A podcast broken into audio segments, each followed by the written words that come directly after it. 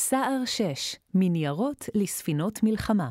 חלק א' מאת תת-אלוף אריאל שיר וסגן אלוף ברק סרבטקה. מתוך בין הכתבים, גיליון 38, עוצמה ימית, מבוא, ציטוט: וערכו של הים הוא כפול, כי הוטל עלינו גם להכין כאן מקום בשביל כל אדם מישראל, וגם להבריא כאן את העם היהודי בגוף וברוח. שני דברים אלה לא ייתכנו בלי עבודת האדמה, גם לא בלי עבודת הים. בשניים תקום פה המהפכה היהודית, בכפר עברי ובים עברי.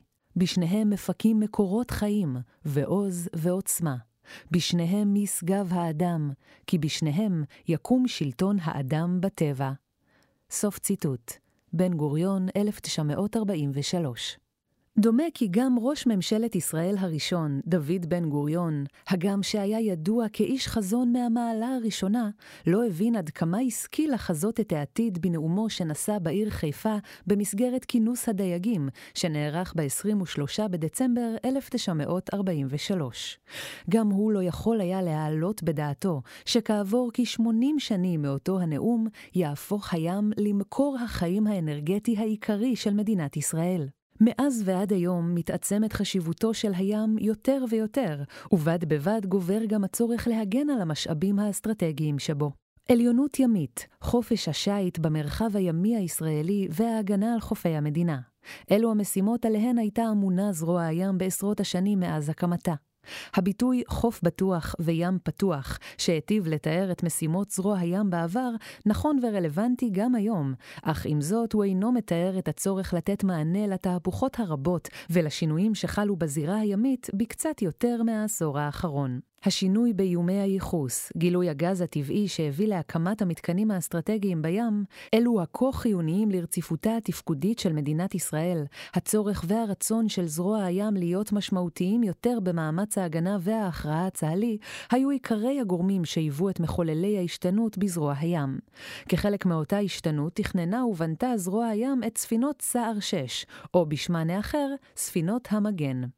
במאמר זה נזכור את התהליך שעברה זרוע הים בפרויקט ספינות סער 6, את המענה אליו נדרשות הספינות החדשות, את המורכבות ואת האתגרים השונים בפניהם עמדה, ועדיין עומדת, זרוע הים בתהליך בניית ומבצוע הפלטפורמות. הדבר מקבל משנה תוקף במיוחד על רקע העובדה כי כל תהליך התכן ובניית הפלטפורמה התבצע במדינה זרה, אליה נשלחו טובי מהנדסי הזרוע ומשפחותיהם לתקופה ממושכת בחו"ל. כל זאת במקביל להיערכות התפתחות ופיתוח טכנולוגי של מערכות הלמידה בארץ. האתגר והמורכבות בתכנון, בניית ומבצוע הפלטפורמה אינם טמונים רק ביכולות ההנדסיות והטכנולוגיות, אלא גם בהון האנושי עצמו. ההון האנושי כולל את מהנדסי וצוות הפרויקט עצמם, כמו גם את משפחות השליחים, בנות ובני הזוג והילדים. ההתמודדות עם ניהול המשלחת והחשיבות הקיימת ביצירת קהילה בעלת מרקם ייחודי על אדמת נכר, הגם שלעיתים קל להזניח את חשיבות הדבר, חשובים לא פחות מכל התמודדות טכנית וניהולית שחווינו בפרויקט עצמו. האתגרים בזירה הימית ואיום הייחוס המשתנה. במהלך עשרות השנים האחרונות עברה הזירה הימית תהפוכות רבות, בדומה לכל המזרח התיכון, אשר עבר שינויים גיאופוליטיים משמעותיים. תפיסת הקרב הימי בשנותיו הראשונות של חיל הים כללה מספר מועט של משחטות וספינות טורפדו, אשר התבססו על תותחים וטילי טורפדו, שאפשרו התמודדות בלוחמת שטח בים פתוח מול כלי שיט אחרים. תפיסה זו החלה להשתנות בתחילת שנות ה-60, כאשר הצורך בשינוי הודגש בעקבות טביעת המשחתת אחי אילת ב-19 1967, מספר ימים לאחר מלחמת ששת הימים. המשחתת נפגעה מטילי ים-ים מדגם סטיקס, ששוגרו מסטיל מצרי ששהה בפתח נמל פורט סעיד. טיבועה של המשחתת הגביר את הביקורת על שימוש בתותחים ובתחמושת רבה ולא מדויקת, וסימן את המעבר מקרבות תותחים לקרבות טילים. בעקבות זאת החלה אחת ההשתנויות המרכזיות בחיל הים, מעבר ממשחטות לספינות הטילים, סטילים, ובכך הואצה תוכנית בניין הכוח לספינות הסער, ספינות מהירות יותר, אשר מטרתן להשמיד את צי האויב בזריזות וביעילות, באמצעות טילי ים-ים, דוגמת טילי גבריאל, ותותחים אוטומטיים. על גילוי מטרות השטח והאיומים בים אמון היה מקם מסתובב, דוגמת מקם דגון, שפותח בשנות ה-60. שינוי תורת הקרב והתפיסה התפיסה המבצעית הוכיחו את עצמם ב-1973 במלחמת יום הכיפורים, במסגרת קרבות הסטילים הראשונים בהיסטוריה, בו עשו שני הצדדים שימושים בטילי ים-ים ארוכי טווח ומדויקים. במהלך השנים לאחר מכן התפתחו שני וקטורים מרכזיים בעולם הלחימה הימית, אשר השפיעו באופן מהותי על היכולות הנדרשות מהסטילים. הוקטור הראשון היה איום הטילים ההולך וגובר, ונבע בין היתר מהתפתחות טכנולוגית משמעותית של טילים, בדגש לטילי חוף ים, תח"י, בעיקר בהיבט טווחים ומהירויות. השני היה התפתחות מערכות מכ"ם, אשר השתכללו מתוך צורך לגילוי האיומים הימיים והאיומים האוויריים שהתפתחו במקביל. התפתחות איומי הטילים, בין אם טילי ים-ים, תח"י או אחרים, דרשו שינוי משמעותי בתפיסת ההגנה העצמית של הספינה. יכולת מרכזית בכלי שיט הנדרשת למימוש תפיסת ההגנה היא מערכת המקם.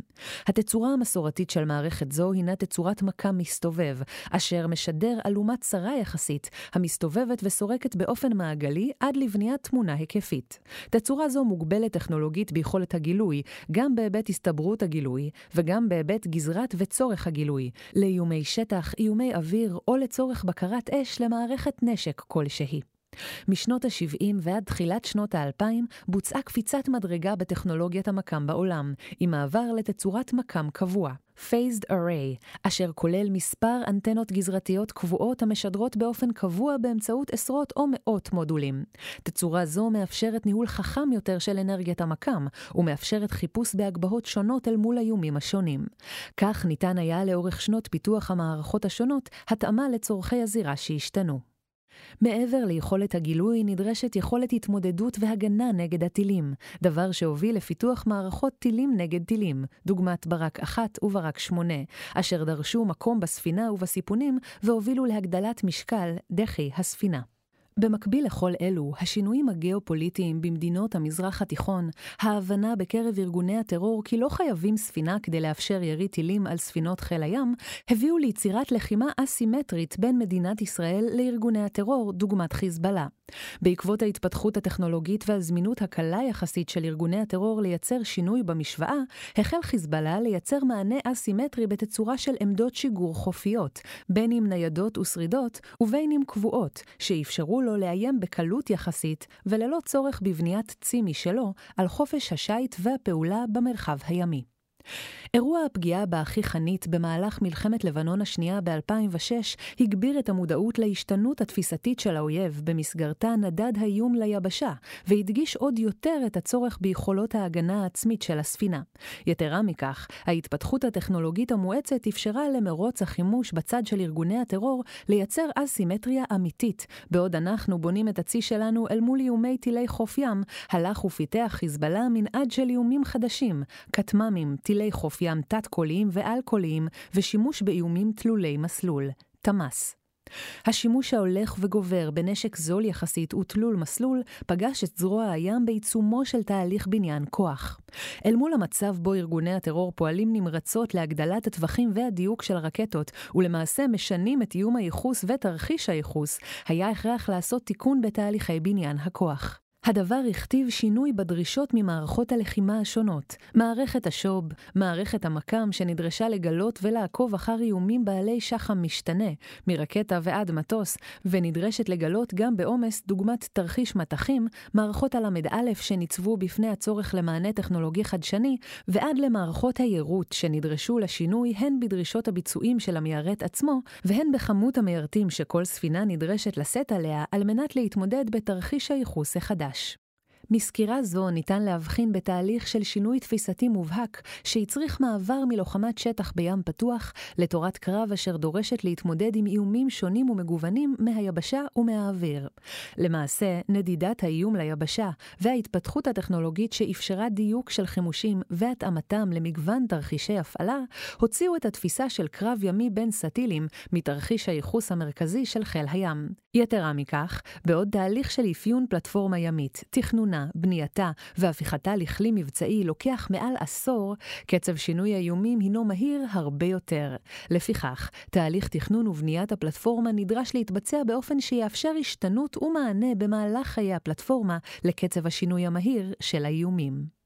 תחילתו של חזון הפלטפורמה העתידית הצורך והשיח על ספינות טילים נוספות החל כבר עם קבלת שלוש הספינות מדגם סער 5 החדשות, אי שם באמצע שנות ה-90. לאחר שהפיקוד הבכיר בזרוע הים דאז הבין כי לא תבוצע הצטיידות בספינת סער 5 רביעית, החלו דיונים על הדור הבא של ספינות השטח בזרוע. ציר הזמן בייזום ומימוש פרויקט כזה הוא נתון אמפירי ידוע. תהליך אפיון והצגת הצורך עד אישור פרויקט הצטיידות בכלי שיט חדש בסדר גודל כזה לוקח מספר שנים. למין אישור הפרויקט, תהליך האפיון והתכנון של הפלטפורמה נמשך כחמש עד שמונה שנים. לאחר מכן, בניית הפלטפורמה אורכת כשלוש שנים נוספות, ולאחריו מתחילים את תהליך המבצוע. בסך הכל, ההיסטוריה מלמדת כי קבועי הזמן מרגע הנבטת הרעיון, הגדרת הצורך ועד לכלי שיט עם יכולת מבצעית מלאה, הינם כ-15 עד 20 שנים. כבר בשנת 2001, הרבה לפני תגליות הגז הטבעי, החלה זרוע הים בפעילות מול המטכ"ל לסבב הצגות לצורך המבצעי בקורבטות חדשות, אשר ייתנו מענה לאיומים החדשים והמורכבים איתם מתמודדת הזרוע בזירה הימית.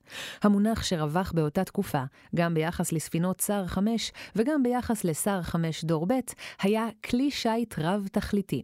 במילים אחרות, כלי השיט נדרש לבצע כל משימה שיידרש אליה בזירה הימית. המשימות שהוגדרו לאותה פלטפורמה עתידית היו דומות לסער 5 הקיימת, בתוספת מספר יכולות, כאשר המשימות המרכזיות התמקדו בהכרעת קרב שטח בים, גילוי כלי שיט רחוקים, הגדלת מספר טילי ים-ים, הגנה נגד מטוסים, בדגש על גילוי וירות מטוסי קרב, לוחמת נצל נגד צוללות ותקיפת מטרות יבשתיות. ב-2002 החלה בדיקת היתכנות לסער 5 דור ב'. במסגרת בדיקת היתכנות זו נבחנו במשך תקופה ארוכה של מספר שנים קורבטות רבות, קיימות ועתידיות, במגוון מספנות ברחבי העולם. הוצגו חלופות רבות למטכ"ל, החל מהתאמת סער 5 הקיימת, דרך פלטפורמה בעלת דמיון לגוף סער 5 בבנייה מקומית במספנות ישראל, רכש פלטפורמות OPC המשמשות את משמר החופים האמריקאי, קורבטות ופריגטות אירופאיות שונות, שילוב בפרויקט Literal Combat Ships, שהותנה על ידי הצי האמריקאי, ועוד חלופות רבות אחרות. בניתוחי חלופות בוצע מיפוי של המענה הטכני של הפלטפורמה ומערכות הלחימה הנדרשות אל מול הצרכים, האיומים וחידוד הצורך המבצעי. מאמרים רבים נכתבו, בין היתר על ידי בכירים במערכת הביטחון, דוגמת מפקדי זרוע הים לשעבר, אשר דנו ארוכות בסוגיית גודל ומשקל הספינות הנדרשות, ובמנעד שבין ספינות קטנות ויעילות עד לכלי שטח רב-תכליתיים בדחי של 2,500 עד 3,000 טון. במעלה השנים, הפרויקט הפוטנציאלי עבר תהפוכות ושינויים רבים, הן במישור הטכנו-מבצעי, והן במסגרת דיוני התר"ש השונים במטכ"ל אל מול סוגיות תקציביות. מסער 5 דור ב' לסער 6. במהלך 2009 החלו להתגלות מרבצי גז משמעותיים במרחבי הים בקרבת ישראל. עולם אסדות הגז בשטח הכלכלי הימי של מדינת ישראל, שעד אותו שלב היה מצומצם יחסית, עם אסדת מרי בי, החל לתפוס תאוצה. אסדות תמר ולוויתן החלו קורמות עור וגידים, אליהן תתווסף בהמשך גם מתקן ההפקה כריש, ממאגר כריש תנין. משק האנרגיה בישראל החל להתבסס על מרבצי הגז כמקור מרכזי. כיום למעלה מ-70% מייצור החשמל במשק מתבסס על גז טבעי, זאת מבלי להתחשב בצרכים נוספים של גז טבעי עבור התעשייה. אל מול חשיבותן הלאומית, הפכו אסדות הגז מהר מאוד לנכסים אסטרטגיים במדינת ישראל, שהרי אין הבדל בין מתקן להפקת חשמל הנמצא בשטח מדינת ישראל, ובין אסדת גז הנמצאת בעומקו של הים. במקביל, התפתחות האיומים האוויריים, הן בהיבט הכמות והן בהיבט הדיוק, הצריכה השתנות ושינוי בתפיסת ההגנה במרחב הימי. עיקר השינוי באיום הייחוס היה היכולת של ארגוני הטרור לאיים על אסדות הגז, תוך שימוש הולך וגובר באיומים תלולי מסלול. תמ"ס, איום אליו לא נבנו מערכות ההגנה המסורתיות של זרוע הים. הדבר הצריך את זרוע הים לתהליך כניסה מואץ לעולמות תוכן אשר היו עד אותה עת נחלתו הכמעט בלעדית של חיל האוויר, בניית יכולות הגנה אווירית כנגד האיום הרקטי על נכסים אסטרטגיים. ב-2013, בעקבות האירועים הנ"ל, פורסמה החלטה מספר 53ב' של ועדת השרים לענייני ביטחון לאומי, אשר הטילה על זרוע הים את משימת ההגנה על הנכסים האסטרטגיים בים, ובמרכזם אסדות הגז. באותה החלטת ממשלה אושרה התעצמות זרוע הים בארבע ספינות טילים חדשות, אשר יאפשרו, על פי הניתוח שבוצע בצה"ל ובזרוע הים, את ההגנה הנדרשת לנכסים אלו. שיקולים בבניית ותכנון סער 6 מפאת קוצר היריעה לא נדון במאמר זה בתהליך אותו עברנו בזרוע הים בגיבוש החלופות והתצורות השונות לספינות סער 6. נציין רק כי נקודת העבודה בעת החתימה על החוזה לבניית ספינות סער 6 מול המספנה בגרמניה, הייתה כי סער 6 תיבנה על בסיס תכן פלטפורמה קיימת, קורבטה מדגם K-130, שנבנתה על ידי המספנה עבור הצי הגרמני. זאת מתוך שיקולי תקציב. להתחיל תכן חדש לגמרי יהיה יקר יותר בסדר גודל, ומתוך הבנה כי הספינה הגרמנית הינה הפלטפורמה הקיימת הנותנת את המענה הקרוב ביותר לצורכי זרוע הים שהוגדרו במפרט הטכני. תהליך תכן ותכנון כלי שיט, ובמיוחד אוניית מלחמה, מתבצע באופן ספירלי. זאת כיוון שכל שינוי בפרמטר אחד גורר שינויים בפרמטרים רבים אחרים. כאשר פונקציית המטרה היא למצוא נקודת אופטימום לאיזון בין כל הדרישות. בהתאם לניתוח האיומים והצרכים המבצעיים שמופו, הוגדרו דרישות ליכולות המבצעיות הנדרשות מהספינה, ובהתאם החלו להתגבש הדרישות המבצעיות והטכניות ממערכות הלחימה השונות. לאור ייעודה העיקרי של הספינה, הגנה על אסדות הגז, תוכננה הספינה בראש ובראשונה לשאת מערכות הגנה אוויריות, במרכזן מקם האדיר, ומערכות יירוט דוגמת כיפת ברזל ימית ורעם אדיר. תצורת ה-phased array של מקם האדיר שתוכנן, אשר כוללת ארבעה קירות לגילוי מלא של 360 מעלות, השפיע באופן ישיר על תכנון מבנה התרנים בספינה. מערכות הלחימה הנוספות, לרבות מספר המשגרים הנדרשים לטובת כיפה ימית, מיירטי רעם אדיר וטילים אחרים, היוו שיקולים נוספים בגודל ודחי הכלי הנדרש, על מנת שיוכל לשאת אותן. ניתוח צריכות החשמל של כל המערכות הגדירו את מערכת אספקת המתח, כמות והספק גנרטור סנסורים וחלוקת לוחות החשמל בספינה. מיפוי פליטת חום של כל מערכת הגדירו את מערכות הקירור ומיזוג האוויר בכל מדור בספינה. הדרישות המבצעיות לתנועת הספינה, כגון מהירות נדרשת, קצב סיבוב, תמרונים שונים וכולי, גזרו את מערכות ההנאה הנדרשות. במילים אחרות, איך תראה מערכת ההגנה, כמות והספק מנועים ועוד. ציר ההנאה בספינה, מרכיב משמעותי ומרכזי בכל ספינה, משפיע על גיאומטריית הספינה וממדיה, דבר שהשפיע על יכולת ה-Sea-Keeping של הפלטפורמה. גם תפיסת ההחזקה של זרוע הים השפיעה על מיקומי מערכות הפלטפורמה המרכזיות וסידורן בספינה. לכל הפרמטרים האלו מתווסף פרמטר נוסף והוא שח"ם, שטח חתך מקם הספינה. על מנת למזער החזר מקם של הספינה, בוצעו התאמות ושינויים בגוף הספינה כבר בשלב התכנון, אשר יאפשרו החזר נמוך יותר במידה וקורן, דוגמת מקם זר, ינסה לגלות את הספינה. התאמות אלו הן למעשה בראש ובראשונה שינוי גיאומטרי חיצוני של הספינה. בנוסף, במקביל לכל שלב תכן הספינה, בוצע ניתוח שחם מתאים לכל אלמנט חיצוני בספינה, קטן ככל שיהיה, והוא טופל בהתאם על מנת לבצע אופטימיזציה לשחם הכולל. אתגר נוסף בתכנון הראשוני של הספינה הוא לאפשר מענה של חיים בצוותא של כלל מערכות הלחימה והתקשורת שתוכננו להיות מוצבות על גבי תרני הספינה. הצורך לאפשר יכולת שידור וקליטה של כלל המערכות ללא יצירת הפרעות או נזק הינו הכרחי, ומחייב ניהול מדוקדק של מפת הקורנים והמערכות השונות. הדבר מחריף עוד יותר כאשר לכל מערכת יש דרישות מבצעיות לגזרות כיסוי המחייבות התקנות במיקומים מסוימים על גבי התורן. כל ההגדרות וההתאמות הנ"ל, כמו גם שוני בתפיסת ההפעלה המבצעית של הספינה על ידי זרוע הים ביחס לצי הגרמני, הביאו למצב בו תכן פלטפורמת צאר 6 הלך והתרחק מהתכן של הפלטפורמה הגרמנית K130 עליה התבססו. על אף ששתי הפלטפורמות דומות בגודלן ובדחי שלהן, פלטפורמת צאר 6 מאפשרת ניצול טוב יותר של נדל"ן הספינה אל מול מערכות לחימה. על כך יורחב יותר בפרק אינטגרציית מערכות הלחימה. עם זאת, ראוי לציין כי זרוע הים למדה ואימצה אלמנטים רבים מהתכן הקיים של ה-K130, קורבטה בסדר גודל אשר מהווה קפיצת מדרגה בזרוע הים.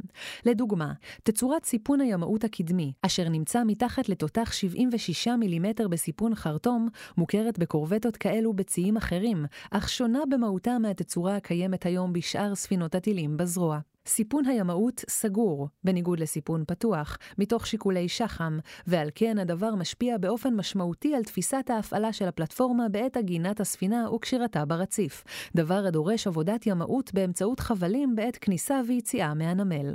למה זה מורכב? את המורכבות בפרויקט צער 6 אפשר לחלק למספר נדבכים עיקריים. אחת, בניית פלטפורמה עירומה ומסירתה ללקוח לטובת התקנות ואינטגרציה של מערכות לחימה. בחלוקה גסה מאוד של תהליך פרויקטלי לבניית ומבצוע כלי לחימה כלשהו, בין אם זה טנק, מטוס או ספינה, קיימים שני שלבים מרכזיים. שלב בניית הפלטפורמה עצמה, ושלב התקנת והפעלת מערכות הלחימה עליה. ברוב המקרים קיים קבלן ראשי אחד אשר אחראי על כל התהליך מקצה לקצה. כך לדוגמה, במקרה של אותה פלטפורמה גרמנית K130, המספנה הגרמנית אשר הייתה אחראית על תכנון ובניית הספינה, אחראית גם על ההטמעה, ההפעלה והאינטגרציה של כלל מערכות הלחימה. כך שכאשר הספינה עוזבת את הרציף במספנה הבונה ונמסרת לחיל הים הגרמני, היא במצב מתקדם ביותר עד כדי מבצוע כמעט מלא. באופן דומה מבוצעת גם מסירה של צוללות, כדוגמת צוללות דולפין AIP של זרוע הים, אשר נבנו במספנת טיסנקרופ בגרמניה. התקנת ואינטגרציית רוב מערכות הלחימה מבוצעת בגרמניה ותחת אחריות המספנה הבונה, גם אם חלקן מתוצרת ישראלית, כאשר אלו שונעו לגרמניה לטובת ההתקנה תחת אחריות המספנה. החוזה לבניית ספינות סער 6 במספנת טיסנקרופ הוגדר באופן אחר. תכולת הפרויקט מול הגרמנים כללה אך ורק את בניית הפלטפורמה בתצורת HM&E, קרי פלטפורמה הכוללת גוף ומערכות הנעה, מכונה וחשמל. במילים אחרות, הספינה עוזבת את הרציף בגרמניה כאשר היא מתפקדת כפלטפורמה ימית עצמאית ומסוגלת להפליג לארץ בבטחה. כל תהליך ההתקנות והאינטגרציה של מערכות הלחימה אינו חלק מההתקשרות עם הגרמנים. תהליך זה הוגדר לביצוע בארץ עם הגעת הספינות על ידי זרוע הים. עליו נרחיב בהמשך. 2. ניהול בניית הספינות במקביל לתהליכי פיתוח וייצור מערכות הלחימה. טרם הגעת הספינות לארץ נוהל למעשה פרויקט ספינות המגן בשני תהליכים מקביליים. האחד היה תהליך התכן והבנייה של הספינה במספנה בגרמניה, והשני היה תהליך פיתוח מערכות הלחימה שנעשה בארץ. כאשר שני תהליכים מורכבים שכאלו מתבצעים במקביל, נוצרים מגוון אילוצים שלעיתים נראים שמובילים לפתרון בלתי ישים.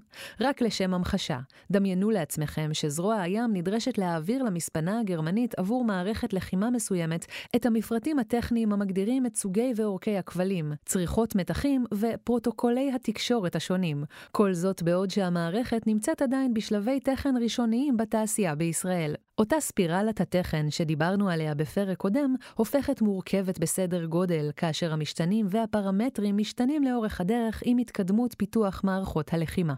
3. בניית פלטפורמה One of her kind, ובמספרים קטנים. מעבר למורכבויות שתוארו לעיל, קיימת מורכבות פרויקטלית נוספת הנובעת מכמות הפלטפורמות המיוצרות באופן סדרתי.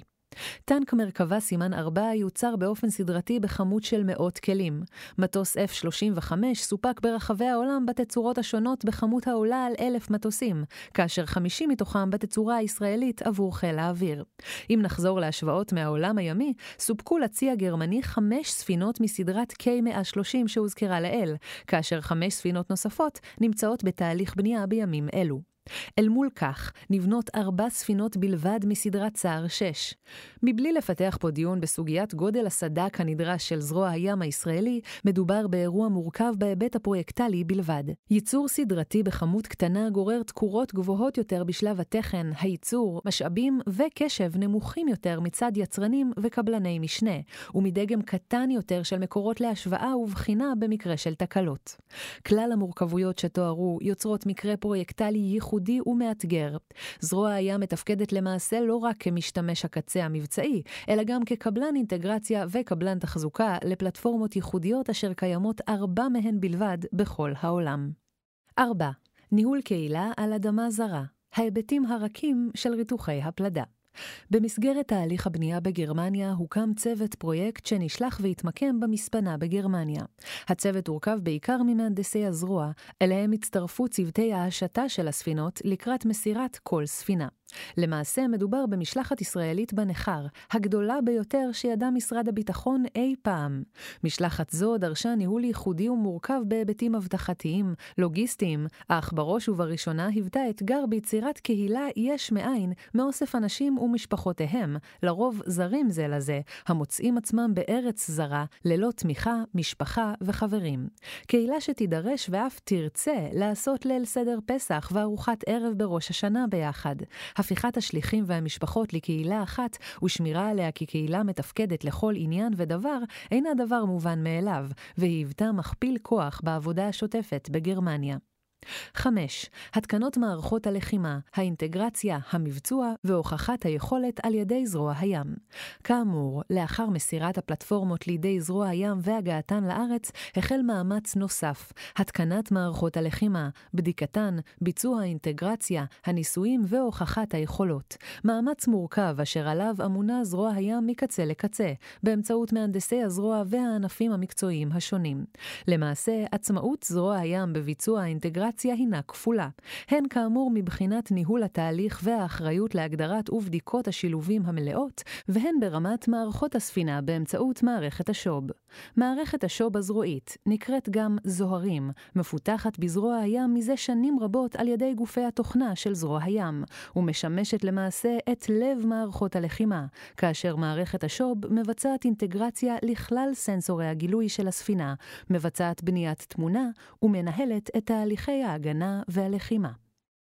תהליך הבנייה בגרמניה חוזה סער 6 נחתם מול המספנה הגרמנית במאי 2015. זמן קצר לאחר מכן הגיע צוות פרויקט הכולל מהנדסים מזרוע הים לגרמניה להתנעת הפרויקט ותחילת שלב התכן. במהלך שש השנים שלאחר מכן, עד לעזיבת הספינה הרביעית והאחרונה את הרציף בגרמניה באוגוסט 2021, הוביל הצוות הטכני של זרוע הים את הפרויקט מול המספנה משלב התכנון, דרך שלב הבנייה, ההפעלה והבחינה בחוף ובים של כלל הספינות. בשלב מסוים בפרויקט הצטרפו צוותי השתה משייטת 3 לטובת לימוד והכרת הספינה, על מנת שיוכלו להפליג איתה בבטחה לנמל הבית בחיפה. האתגר הטכני שעמד בפני צוות הפרויקט בשלב התכן התחלק לשני נדבכים מרכזיים. התאמת הפלטפורמה שסוכמה, כאמור על בסיס K130 הגרמנית, לצרכים המבצעיים של זרוע הים, והגדרת הדרישות מהפלטפורמה לטובת מערכות הלחימה.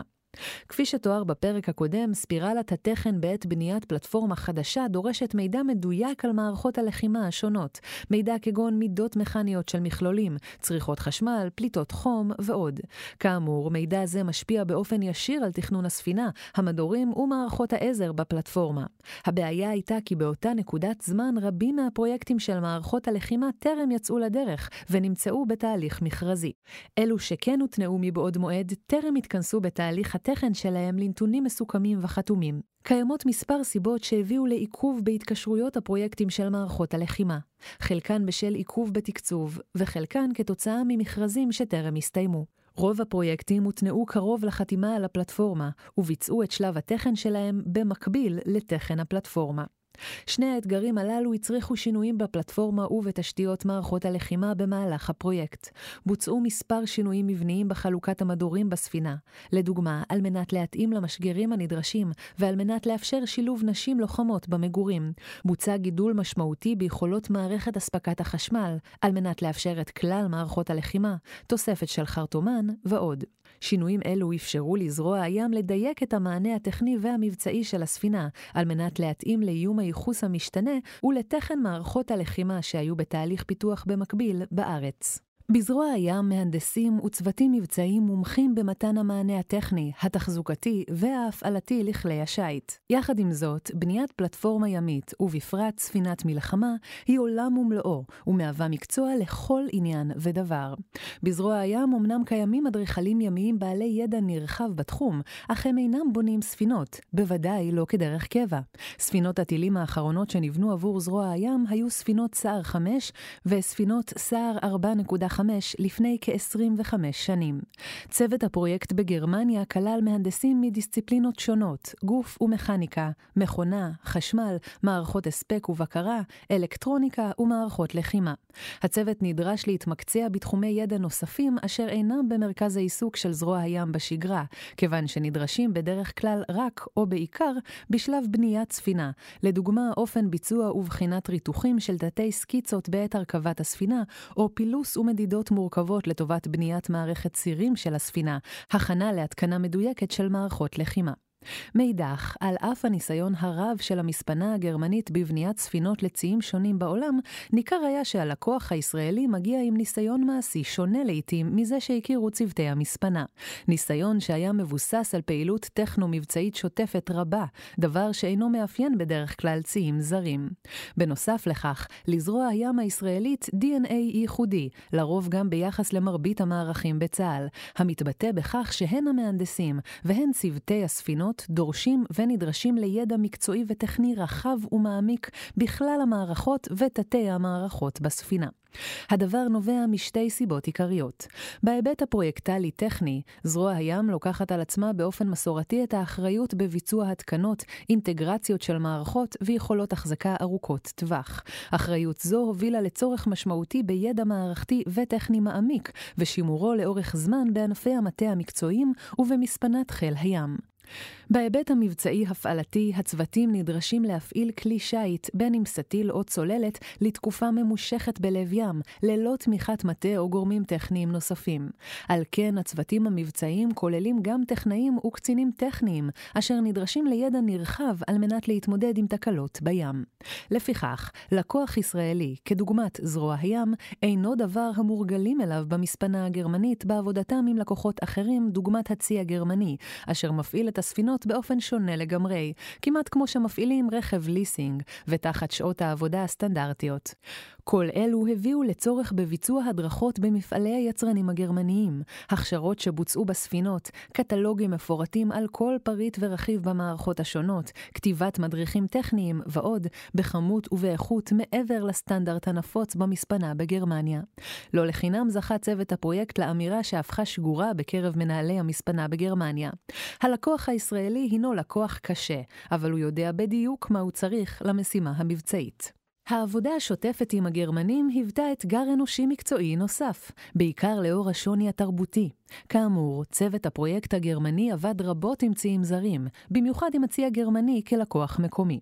פעמים רבות העיד צוות הפרויקט הגרמני על ההבדלים באופן העבודה בין הלקוח הגרמני ללקוח הישראלי, כאשר האחרון נתפס בעיניהם כלקוח מקצועי, שיודע מה הוא צריך ורוצה, יצירתי ובעל תושייה לפתרון בעיות, מסתגל ומשימתי, המאפשר לקבל החלטות במעגלים קצרים ובמינימום בירוקרטיה. אולי באופן לא מפתיע, כמעט ההפך המוחלט מהלקוח הגרמני. מאידך, לעתים רבות המהנדסים והמנהלים הגרמניים הביעו תסכול מכמות בקשות השינויים והעדכונים התכופים במהלך חיי הפרויקט, דבר שלא היו מורגלים אליו בעבודה עם לקוחות אחרים. ראוי לציין כי התחושה שרווחה בקרב צוות הפרויקט של זרוע הים, הייתה שהצוות הגרמני התחבר לפרויקט ברמה עמוקה יותר ממחויבות חוזית לחיתוך פחים ובניית גוש ברזל שמפליג. בעבודה מול תעשיות ביטחוניות בארץ, קיים יתרון מובהק של ערך הציונות, המסייע לרתימת החברה ואנשיה לפרויקט ולתוצר המבצעי. על אף שערך זה אינו רלוונטי בעבודה במספנה זרה עם צוותים גרמניים, ההתרשמות הייתה כי הרוב המוחלט של האנשים בצוות הגרמני חשו שותפות עמוקה בפרויקט, הנבעה מתחושת גאווה בסיוע לביטחון מדינת ישראל בסביבה העוינת של המזרח התיכון, ואף מתוך אהדה מוחצנת לישראל. במקרים רבים התפתחו מערכות יחסים קולגיאליות חבריות בין אנשים בצוותים השונים, אשר חלקן נשמרות עד היום. בנוסף לכלל האתגרים הנ"ל, התמודד צוות הפרויקט עם אתגרי הפרט והקהילה, או במילים אחרות, האנשים עצמם. צוות הפרויקט האורגני בגרמניה מנה כ-13 אנשי מקצוע. כאמור, בנוסף לצוות הטכני, במהלך הפרויקט התווספו צוותי השתה מבצעיים, כאשר בנקודת השיא בפרויקט מנה צוות זרוע הים מעל 100 שליחים, קרי משרתים בצה"ל, קצינים, נגדים וחיילים, זאת בלי להתחשב במשפחותיהם, כ-200 אזרחים, אשר היו חלק בלתי נפרד מאחריות המשרד והזרוע בהיבטים שונים, דוגמת ביטחון אישי, ואבטחה. כדי להבין את האתגר הטמון במשלחת שכזו, מספיק להבין את ההרכב של לובשי המדים בצוות הפרויקט, מחיילות וחיילי חובה ועד אנשי קבע בדרגות ובוותק שונה. מעבר לנפח העבודה שגדל באופן קיצוני בשגרירות ברלין ובענף תבל, גודל ותצורת המשלחת דרשו מהמשרד ומזרוע הים לשנות מנגנונים קיימים, ואף ליצור מנגנונים חדשים לטיפול וליווי של שליחים בחו"ל. לדוגמה, דין שליחת חייל חובה למספר חודשים לגרמניה אינו כדין שליחת איש קבע ומשפחתו לתפקיד בחו"ל. סוגיות המטופלות בארץ באופן שוטף וסטנדרטי, דוגמת אספקת אוכל כשר לחיילים וביצוע בדיקות רפואיות לטובת כשירות להפלגה על גבי הספינה, נדרשו למענה ייחודי על אדמה זרה. בנוסף, נדרש צוות הפרויקט לטיפול בסוגיות אשר בארץ אינו בתחום האחריות של הצבא. לדוגמה, מה עושים חיילי החובה בזמנם הפנוי ובסופי השבוע? נדרש היה לתת על כך את הדעת לאור המספר הרב של חיילי חובה שנשלחו בתפקיד לתקופה ממושכת בארץ זרה, ללא תמיכת משפחה וחברים. גם כאן, מפאת קוצר היריעה, לא נוכל להרחיב אודות האתגרים השונים הכרוכים בניהול קהילה על אדמה זרה, על המורכבות ומרקם היחסים העדין, ולעיתים שברירי מאוד, המתקיים בין השליחים והמשפחות, על אתגרי השפה והתרבות וכולי. ניתן לומר בוודאות כי חוזקה של הקהילה בפרויקט המתבצע במדינה זרה חשוב הרבה יותר מחוזקו של כל ריתוך שנעשה בספינות. מגפת הקורונה ואם היה נדמה כי היו לנו מספיק אתגרים פרויקטליים, הגיעה מגפת הקורונה בדיוק במועד הקריטי של בחינת ספינת האב-טיפוס הראשונה. כך שבנוסף לכלל האתגרים שתוארו קודם לכן, התמודד הפרויקט עם אתגר מגפת הקורונה העולמית, מגפה אשר לא פסחה גם על העיר קיל בגרמניה. בהיבט הפרויקטלי, הקורונה גרמה לעיכובים בבניית הספינות. בשלב מסוים, בגל הראשון, הופסקו עבודות הבנייה באופן מוחלט למשך כחודש ימים, ואף בחלקו סגרה המספנה את שעריה. עבודת הבנייה והבחינה בוצעה כמעט במלואה על ידי קבלני משנה של המספנה. קבלני משנה אלו העסיקו בדרך כלל עובדים זרים מארצות שונות, דוגמת פולין, אוקראינה, צ'כיה וקנדה. עם בהלת הגל הראשון, חזרו עובדים אלו לארצות המקור, בין אם חזרו מבחירה להיות עם משפחותיהם, ובין אם הוחזרו על ידי החברות. מצב זה גרר מיעוט עובדים משמעותי, אשר השפיע באופן ישיר על תהליך הבנייה ולוח הזמנים. במקרי קיצון מסוימים, לא הוחזרו העובדים לגרמניה עד סיום הפרויקט, והמשך הבחינה בוצע על ידי צוות חיל הים ועובדים גרמניים זוטרים, בתמיכה מרוחקת טלפונית של קבלני המשנה. במקביל, בצוות השליחים של זרוע הים התמודדו עם אתגרים נוספים. לדוגמה, כאשר נסגרו כלל המלונות בהם שהו צוותי ההשתה, בעיקר חיילי חובה, והופסקו השירותים הלוגיסטיים התומכים, לדוגמה, מזון. דבר זה הצריך מענה מיידי של זרוע הים בדמות החזרת חיילי החובה לארץ למשך כחודש. ניהול הגבלות והנחיות לצוות הפרויקט אפשר המשך התנהלות עם מינימום פגיעה בעבודה השוטפת. במבחן התוצאה, אף שליח של זרוע הים בפרויקט צער 6 לא אובחן כחולה קורונה בתקופת השהייה בגרמניה. לקשיים שיצרה מגפת הקורונה בניהול הפרויקט בגרמניה, יש להוסיף כי בשל המגפה לא התקיימו מרבית ההדרכות השונות במפעלי היצרנים, ואנשי מספנת זרוע הים שהיו אמורים להגיע למספנה ללימוד הספינה, מערכותיה ותהליכי ההתקנות, כשלב מקדים לשלב התקנות מערכות הלחימה בישראל נשארו בארץ, כך שמרבית אנשי מספנת חיל הים פגשו לראשונה את צער 6 עת נכנסה אחי מגן לנמל הבית בבסיס חיפה. אתגר אינטגרציית מערכות הלחימה כאמור, הספינות סופקו והגיעו לישראל בתצורת HM&E, קרי פלטפורמה הכוללת גוף ומערכות הנעה, מכונה וחשמל, ללא מערכות לחימה כלל, מלבד מספר מערכות ניווט ותקשורת אשר אפשרו את ההפלגה הבטוחה מגרמניה לישראל. עם הגעתן של הספינות ארצה החל מאמץ נוסף, התקנות ואינטגרציית מערכות הלחימה. כאמור, זרוע הים לקחה על עצמה את האתגר הכפול. מספנת זרוע הים תבצע את ההתקנות, ומהנדסי הזרוע במספן הציוד יבצעו את האינטגרציה וניהול תהליך הבחינות. לשם השוואה, נחזור כ-30 שנים אחורה, לשנות ה-90 המוקדמות, כאשר הגיעו ספינות צער 5 לארץ, לאחר בנייתן במספנת אינגלס בארצות הברית. גם אז הגיעו הספינות לארץ בתצורת HM&E. לטובת מאמץ המבצוע והקליטה דאז, הוקמה מנהלת ייעודית בשם מפלד, מנהלת פרויקט להב דולפין, אשר הייתה אחראית גם על קליטת ספינות סער 5 וגם על קליטת צוללות הדולפין, כיום מוכרות גם כצוללות 1 עד 3. ראש מפלד היה בדרגת תת-אלוף, תחת פיקודו הישיר של מפקד זרוע הים. המנהלת ניהלה את תהליך ההתקנות והמבצוע, כאשר הספינה הראשונה, אחי אילת, נמסרה בשנת 1993 ומובצעה בתחילת שנות האלפיים, סדר גודל של כשבע שנים מהגעתה לארץ. נסתכל על תהליך מבצוע דומה של קורבטות בציים זרים, לדוגמה פלטפורמת K130 של הצי הגרמני. שם כאמור מתנהל תהליך אינטגרציה של מערכות הלחימה על ידי המספנה הבונה. הספינה האחרונה שמובצעה בסדרה, F264, העונה לשם לודוויג שפן עם ריין, הושקע למים אחרי סיום הבנייה ב-2007, והפכה למבצעית בשנת 2013. בחישוב מהיר, תקופת מבצוע של כשש שנים. הספינה הנוכחית בסדרה, F265 בשם קולן, סיימה בנייה ב-2020 ונמצאת עדיין בתהליך מבצוע. כחלק מהצורך לאפשר יכולת מבצעית לטובת ההגנה על המתקנים האסטרטגיים בים, הוגדר תהליך בזרוע הים של התקנת ומבצוע סער 6 תוך 18 עד 21 חודשים מרגע הגעת הספינה לארץ. לו"ז שאפתני וחסר תקדים בכל קנה מידה, ישראלי ועולמי. העובדה כי חלק ממערכות הלחימה ממשיכות בפיתוחן תוך כדי תהליך מבצוע הפלטפורמה, מגבירה את הקשיים והסיכונים בתהליכי האינטגרציה. מגפת הקורונה לא פספסה הזדמנות להקשות פעם נוספת, גרמה למשבר שבבים עולמי, שגרר הערכה משמעותית של זמני אספקת מכלולים רבים וציוד אלקטרוני בפרט. זאת עוד מבלי להזכיר את ההתייקרויות שחלו בחומרי הגלם בשל המגפה. לטובת וקטור התקנות, מבצוע וקליטת הספינות, הוקם גוף ייעודי בזרוע הים, מנהלת מגן, על שם ספינות המגן, כאמור, שם אחר לסדרת ספינות סער 6, בדומה למנהלת הפרויקט שהוקמה בזמנו לספינות סער 5. המינהלת נמצאת תחת מספן הציוד, ואחראית למעשה על כל תהליך המבצוע, מסנכרון והוצאה לפועל של התקנות מערכות הלחימה בכל ספינה, דרך תכנון ובקרה על אינטגרציה וניסויים גדולים, ועד תכנון לתקציבי החזקת הפלטפורמות הנדרש לאורך חייהן הצפוי בשלושים השנים הקרובות. עם הגעת כל אחת מהספינות לארץ, נשלל ממנה כושר השיט, אותו קיבלה אך ורק לטובת הפלגה בטוחה מגרמניה לישראל, וזו עוגנת ברציף מספנת חיל הים. שם מתחיל שלב ההתקנות, אשר נמשך כחצי שנה. במהלכו מבצעים התקנות לרוב מערכות הלחימה, אירוע מורכב הכולל פתיחת מעברי כבלים בין מדורים אטומים בספינה ופריסת כבלים נוספים, פתיחת מעברי תחזוקה, BERP, לטובת הורדת והכנסת מסדים וארונות ושינועם ברחבי הספינה, וכמובן, התאמות מכניות והתקנות של כלל המכלולים השונים.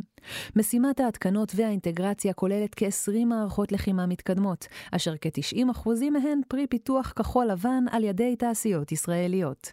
כלל מערכות אלו מחולקות לשלוש קטגוריות מרכזיות. מערכות תשתית, דוגמת מערכות תקשורת וניווט, מערכות גילוי ובניית תמונה, דוגמת המקם ומערכת השוב, ומערכות תכלית, דוגמת כיפה ימית כמערכת יירוט. בהתאם לחלוקה זו, מתועדפים ומוגדרים שלבי ההתקנות והבדיקות בספינה. ההתקנות המבוצעות למערכות הלחימה כוללות התקנה מכנית של מעל 700 מכלולים, מקופסאות פיצול ועד מסדים וארונות מחשוב.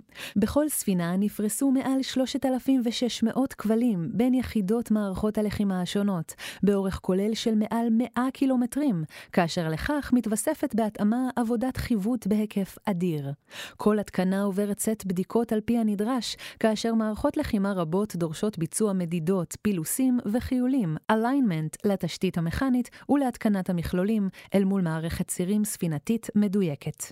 המערכות נבדקות במפעלים השונים בשיתוף אנשי זרוע הים. לאחר מכן המערכות עוברות לבדיקות במתקן שילובים זרועי, ומשם להתקנות ובחינות בספינה בחוף. לאחר התקנת מסה קריטית של מערכות, בדגש על מערכות תשתית ובניית תמונה, הספינה מקבלת כושר שיט מחודש, ומתחילה לבצע בדיקות מערכתיות בים. בדיקות אינטגרציה למערכות על כל הממשקים שלהן מבוצעות על ידי אנשי זרוע הים, קציני פרויקט ומהנדסי שילוב. מורכבות מורכבות ראשונה היא כמובן בביצוע בדיקות אינטגרציה בין כלל מערכות הלחימה, שכן לא מדובר בממשק יחיד בין שתי מערכות בודדות בעולם. התיאור המדויק יותר הוא מטריצה של ממשקים בין כל המערכות, אשר לרוב בעלי השפעה הדדית אחד על השני. המורכבות הנוספת היא בתהליך הבדיקות עצמו, ובפרט בבקרת תצורת המערכות.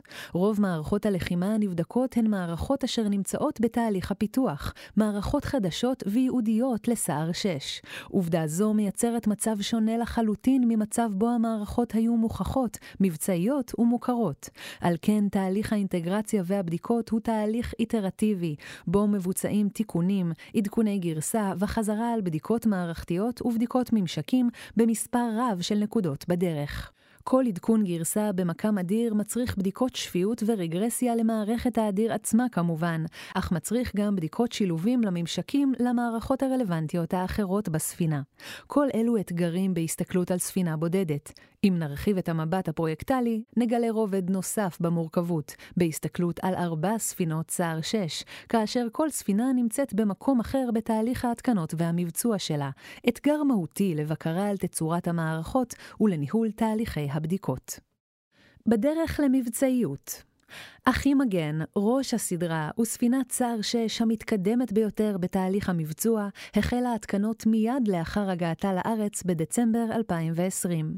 כוח אדם רב של רתכים, מסגרים, חבטים, טכנאים, מהנדסים ומפתחים מזרוע הים ומהתעשיות החלו בעבודת התקנה, בדיקות ואינטגרציה של הספינה. הספינה החלה להפליג ביולי 2021, ומאז נמצאת בשלבי בדיקות אינטגרציה וניסויים מערכתיים. כבר בפברואר 2022 בוצע ניסוי יירוט מוצלח באמצעות מערכת כיפה ימית, המשולבת למקם האדיר ולמערכת השוב החילית.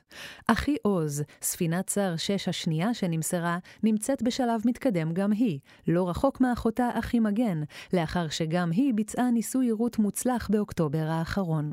שתי הספינות הנוספות, אחי עצמאות ואחי ניצחון, נמצאות בשלבי מבצוע גם הן על פי התכנון.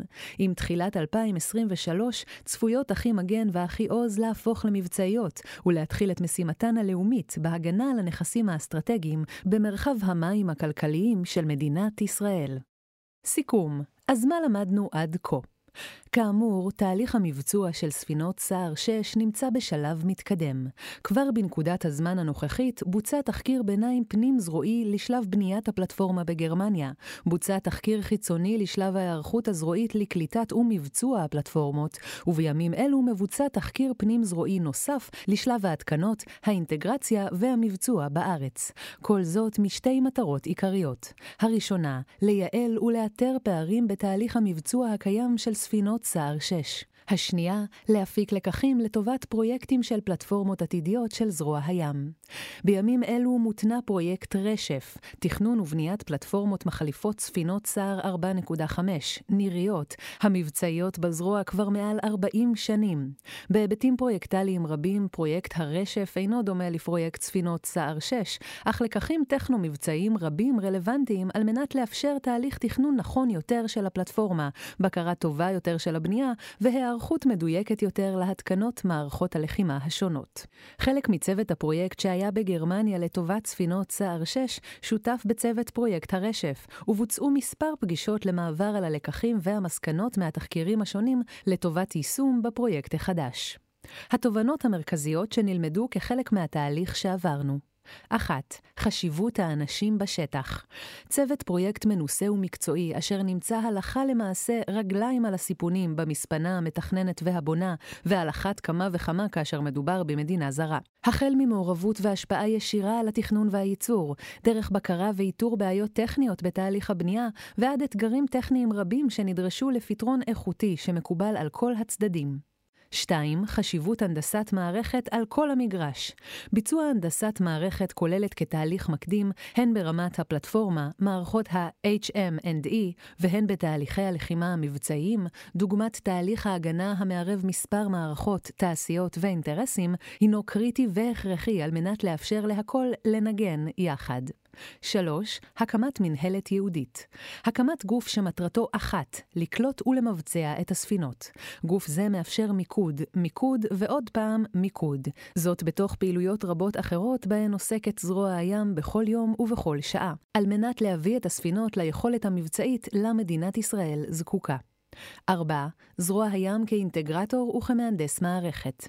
הן ברמת ניהול הפרויקט, סינכרון כלל הפעילויות, האינטגרציה הבין-מערכתית והנדסת מערכת כוללת על ידי מנהלת מגן, והן בהיבט מערכת השוב כמערכת למידה אינטגרטיבית מרכזית המפותחת בזרוע הים, אשר מאפשרת גמישות ניהולית וטכנית בביצוע שינויים נדרשים במעלה הדרך. שני אלו מהווים מכפיל כוח ומוכיחים את עצמם בשנה האחרונה באופן מובהק.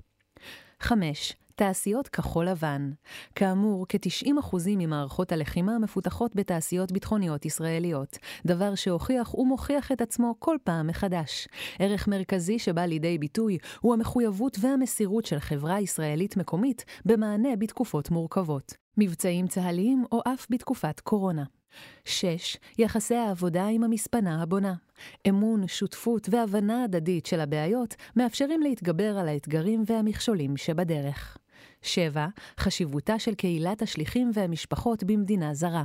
בדגש למשפחות וילדים, הבדלי תרבות, שפה ומנהגי המקום. זהו נדבך שקל להזניח, אך נדרש לעסוק בו באופן אקטיבי, החל מתהליך ההכנה לשליחות, דרך התמיכה השוטפת היומיומית, ועד לתהליך החזרה הביתה בתום השליחות. ספינות סער 6 נמצאות לפני תחילת פעילות מבצעית, ושירותן הארוך בזרוע הים עוד לפניהן. יחד עם זאת, הספינות עברו כברת דרך ארוכה, החל משלב התכנון ההנדסי המדוקדק בגרמניה, דרך אלפי שעות ים לטובת הפלגות, בדיקות מערכתיות ובדיקות אינטגרציה, ועד לניסויי יעירות מוצלחים להוכחת התצורה המבצעית. על אף שהתהליך טרם הסתיים, ניתן לומר כבר בנקודת הזמן הנוכחית כי התהליך הפרויקטלי וההנדסי למבצוע הספינות חסר תקדים בכל קנה מידה שהוא.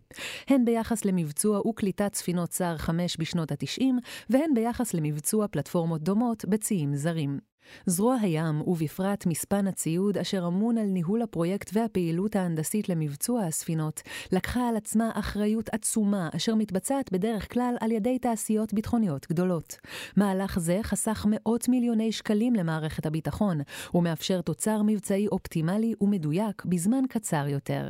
גם אם נראה כי האתגר הוא של זרוע הים בלבד, אין זה המצב. לאתגר זה שותפים רבים מכלל הדיסציפלינות והארגונים השונים, אשר עושים מלאכתם נאמנה.